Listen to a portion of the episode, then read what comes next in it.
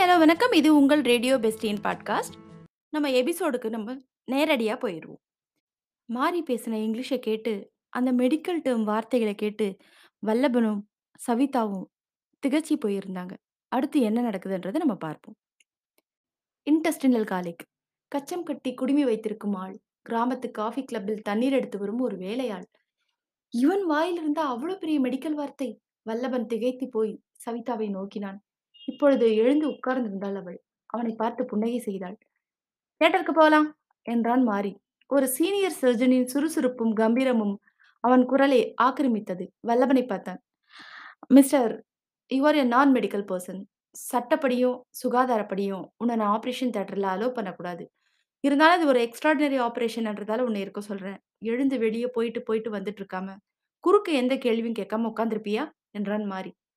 S என்றவன் yes doctor என்றான் தன்னையும் அறியாமல். அப்படின்னா அந்த மூலையில இருக்கிற முக்காலில போய் உட்காரு என்று கூறிவிட்டு நர்ஸ் என்றான். Yes doctor everything ready அந்த பெண் குரலை கேட்டதும் வல்லபனுக்கு மறுபடியும் தூக்கி வாரி போட்டது. வாய் விட்டு கத்தியும் இருப்பான். மாரியின் எச்சரிக்கை ஞாபகம் வரவே சட்டென்று தன்னை கட்டுப்படுத்திக் கொண்டான்.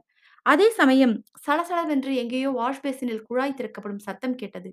பல பேர் அடுத்தடுத்து கையை கழுவிக்கொள்ளும் ஓசை கேட்டது மட்டுமல்லாமல் கிருமி நாசினி சோப்பின் மனமும் மெல்லியதாக வந்தது.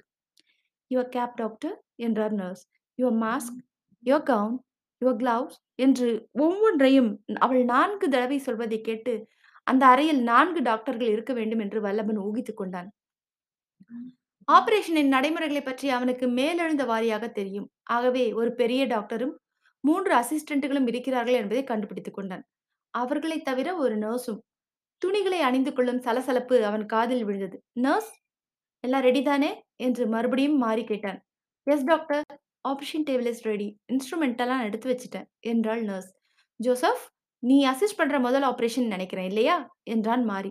ஆமா டாக்டர் உங்களை மாதிரி ஒரு திறமையான ஒரு சர்ஜன் கீழே வேலை செய்ய எனக்கு ஒரு ஆப்பர்ச்சுனிட்டி கிடைச்சதுல எனக்கு ரொம்ப பெருமையா இருக்கு என்று ஒரு இளைஞனின் குரல் பதில் அளித்தது உனக்காக எல்லாவற்றையும் நான் எக்ஸ்பிளைன் செய்து கொண்டே சேரேன். தேங்க்யூ டாக்டர் ஆக டாக்டர் வீரப்பன் பெரிய டாக்டர் ஜோசப் என்ற ஒரு இளைஞன் ஒரு நர்ஸ் இன்னும் ரெண்டு டாக்டர் யாருன்னு தெரியல.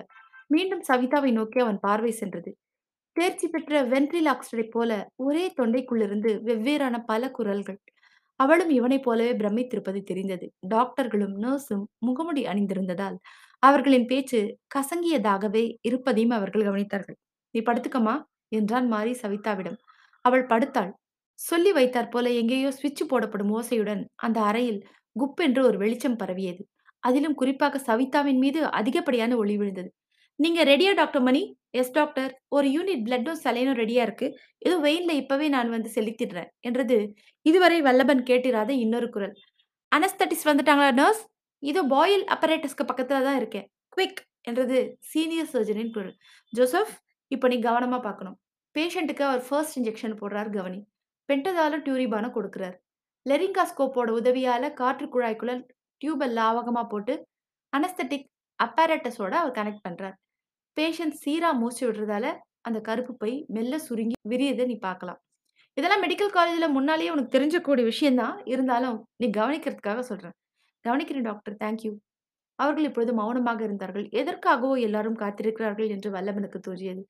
சவிதாவை பார்த்தான். அவளிடம் எந்த ஒரு அசைவும் காணும் கண்கள் மூடியிருந்தன பிறகுதான் வல்லவனுக்கு புரிந்தது. மயக்க மருந்து வேலை செய்ய தொடங்கி அவளுக்கு முழு மயக்கம் வருவதற்காக எல்லோரும் காத்திருக்கிறார்கள் என்பதை தெரிந்து கொண்டான். பத்து நிமிடம் கழிந்தது. டாக்டர் நீங்க ஆரம்பிக்கலாம் டாக்டர் என்றது அனஸ்தட்டிஸ்டின் குரல். நர்ஸ் என்றார் சீரியஸ் சர்ஜன். எல்லாம் ரெடி என்று நர்ஸ் பதிலளித்தாள் அப்டம்னை க்ளீன் பண்ணி பெயிண்ட் பண்ணிட்டேன் டாக்டர். டவல்ஸ்? எல்லாமே சரியா போட்டிருக்கேன். ஓகே. நைஃப்? வல்லவன் தானும் ஒரு மயக்க உலகத்தில் இருந்தான். சவிதா கட்டை போல படுத்திருந்தாள். ஆபரேஷன் தியேட்டரின் விசித்திரமான மனங்கள் அந்த கிராமத்து வீட்டின் நடையெங்கும் வியாபித்திருந்தது சவிதாவின் வயிற்றுக்கு நேரே மாறி நின்றிருந்தான். அவன் கைகள் விறுவிறுவென்று வெறும் காற்றில் இயங்கிக் கொண்டிருந்தன. ஆனால் சவிதாவின் உடம்பை எந்த இடத்திலும் அவன் தொடவே இல்லை. கவனி ஜோசப் என்றது சீனியர் சர்ஜரியின் குரல். இது பார் அப்டமனை ஓபன் பண்ண போறேன். ஒரே இன்சிஷன் தான். சவிதா வீல் என்று கத்தப் போகிறாள் என்று நினைத்தவனாக அவள் முகத்தை பார்த்தான். அது சற்றும் சலனமற்று இருந்தது கிளிங் கிளிங் என்று ஆபரேஷன் கருவிகள் வைக்கப்படுவதும் எடுக்கப்படுவதுமான ஓசைகள் அடுத்தடுத்து கேட்டுக்கொண்டே இருந்தன இது உனக்கு தெரிஞ்சிருக்கும் ஜோசப் லேப்ராடமி அப்டமனை ஓப்பன் செஞ்சதும் உள்ள எப்படி இருக்குதுன்னு நிதானமா, கம்ப்ளீட்டா ஒரு பார்வை பார்க்கறது. இத பார் stomach, liver, gall bladder, spleen, small intestine, appendix, colon, bladder, urinary, இதை பார் ஓவரி, கர்ப்பப்பை எல்லாம் தெரியுதா? தெரியுது டாக்டர். வல்லபன் மாரியை பார்த்தான்.